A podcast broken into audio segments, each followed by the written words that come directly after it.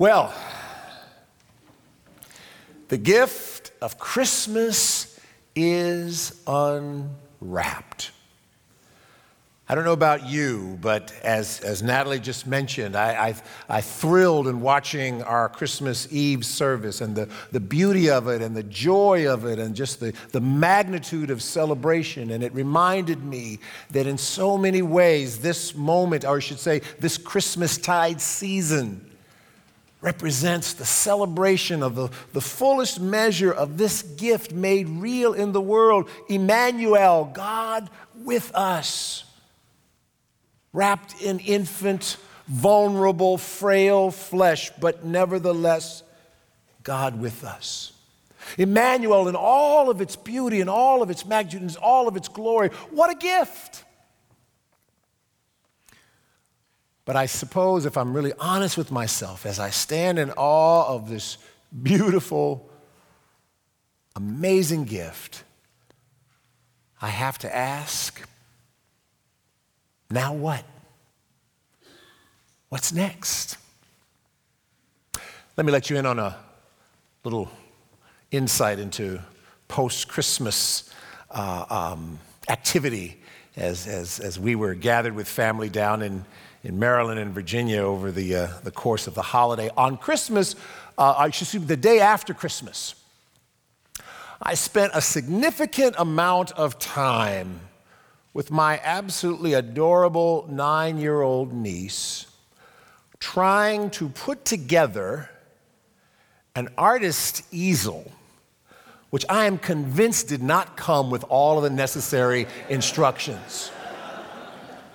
So much so that her 11-year-old brother, my nephew, who's a whiz in his own right, was online Googling, trying to find somewhere the hidden instructions.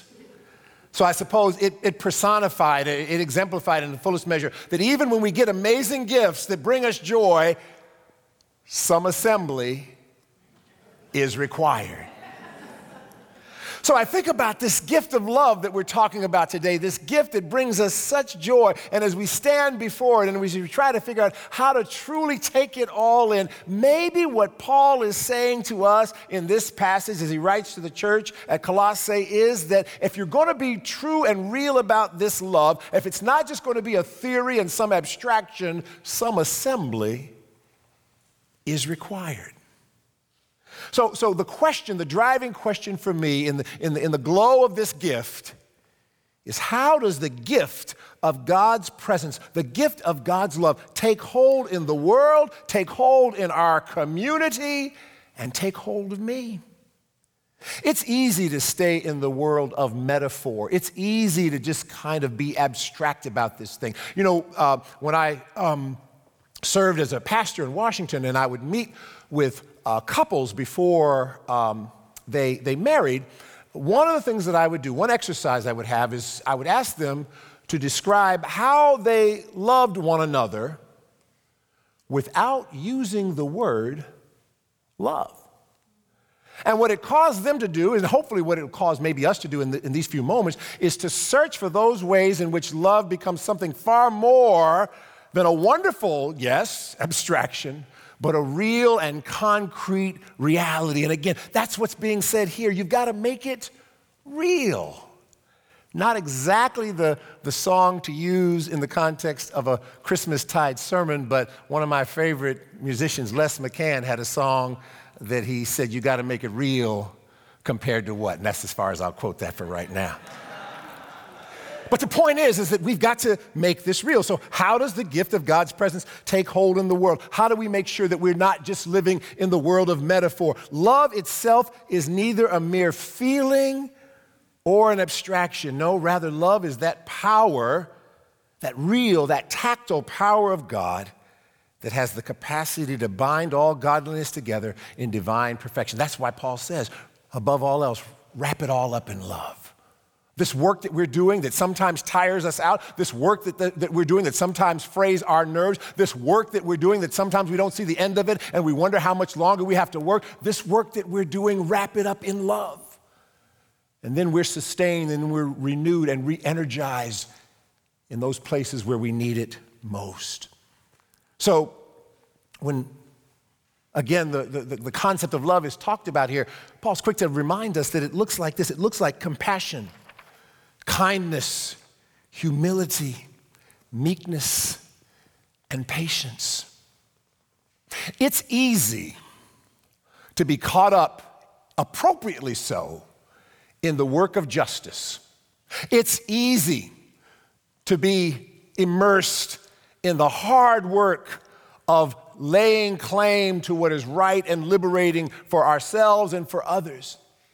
But if we don't do it with a dimension of love, we can spend ourselves more quickly than you could ever imagine. If we don't encourage one another in the work, it all just kind of becomes transactional.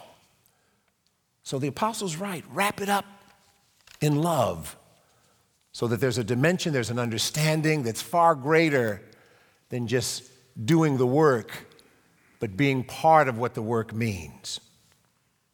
Anne Weems, poet, wrote this, a portion of a poem she wrote called Kneeling in Bethlehem.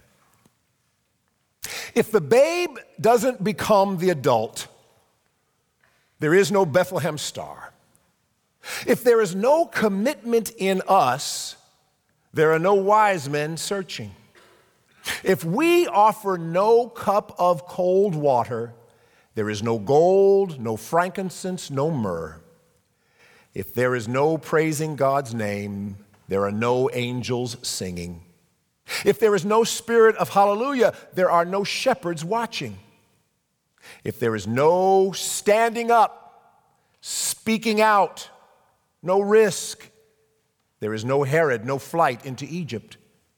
If there is no room in our inn, then Merry Christmas mocks the Christ child, and the Holy Family is just a holiday card, and God will loathe our feast and festivals. If there is no forgiveness in us, there is no cause for celebration. If Christmas is not now, if Christ is not born into the everyday present, then what is all the noise about? If we don't make this real, if we don't make it our driving force and factor, the love that should define us in how we engage with each other, the love that defines in how we look to the world, how we're seen by the world. The compelling reality is that the power of our work robed in love has to be real. It can't be theoretical. It can't be abstract. It has to be concrete and lived out. You know why? Sadly, because divisiveness is real and concrete. Racism is real and concrete. Classism and homophobia and misogyny are not abstractions. They are painfully real. And the callousness of those in leadership, we're reminded of again day in and day out by 140 plus characters, that it is real.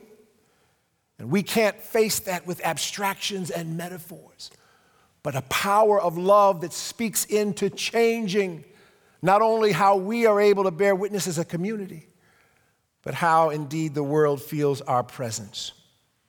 Yes, divisiveness and racism and classism and misogyny and homophobia are not abstractions. They're painfully real. And I think sometimes we have to be mindful of the collective psychic damage. Our mouths just completed sadly and mournfully, shaping out the name of Jaqueline Cal Marquins, a young refugee girl who died in custody. And before we could even finish uttering that name in sorrow, now Felipe Gomez Alonso, 8 years old, joins that sorrowful litany, met, by the way, with a callousness of a government that doesn't even try to have the pretense of showing care and concern for these who are vulnerable, these who look just like the Jesus who was born to Mary and Joseph. So it's real. I think that psychic damage manifests itself in ways, yes, in these sorrowful and mournful ways. And I think it even explains why, I don't know about you, but my heart was wrenched watching something that maybe in other people's estimations might have seemed mundane, but seeing a young teenage boy standing on the edge of a wrestling mat, having his hair cut because a referee decided that his manifestation, his personhood, his being wasn't adequate or wasn't worthy enough to be in that moment. His, if you will, his black body did not matter. And it cut to my very quick, because I was seeing not something as mundane as some wrestler or athlete's hair being cut, but I saw somebody being marginalized with a callousness that sadly reflects so much of what goes on in our society. So I say all of that to say, we live in a context where our love can't be metaphor, our love can't be abstract, it must be real, it must show itself in the way we treat one another in community, in the way we make our presence known in the world. We've got to move from theory to reality. That love is what sustains our work and our witness in the world and what binds us together. Like with those couples that I would talk with, I'd say to them, yes, love with adjectives is beautiful, but love with verbs is essential. Understand this morning, we're called to a love that is hanging, that's dripping with verbs, that's dripping with our action and our presence and our witness in the world. We can't wait. We've got to do, as Paul says, to put on the garishly loud clothing of love. Now, I don't have a collection, or actually even one ugly Christmas sweater. But I'm kind of glad that it's its own meme and it's kind of taken on its own life. And there are places and times in the course of the holiday season where part of the celebration is finding the ugliest Christmas sweater that you can. And there are some ugly Christmas sweaters out there. But maybe in that spirit, in that light, we ought to understand, how can we robe ourselves in love so that we cannot be mistaken for anything else but then the reflection of God's love in our lives and in the world? By what we do, by how we speak to one another, by how we bear witness in the world. Love indeed has to be real. It's wonderful that Paul winds this portion up talking about singing. Singing songs, singing spiritual songs, singing hymns. And I think what he's saying there is something that's universally understood. And, you know, I don't read music, but I'd be willing to bet that looking at a page, a score of any celebrated musician, whether it's Coltrane or Tchaikovsky, would be impressive to see the clefs and the treble clefs and the staves and all of those other things. And I better stop while I'm ahead because I don't want to embarrass myself.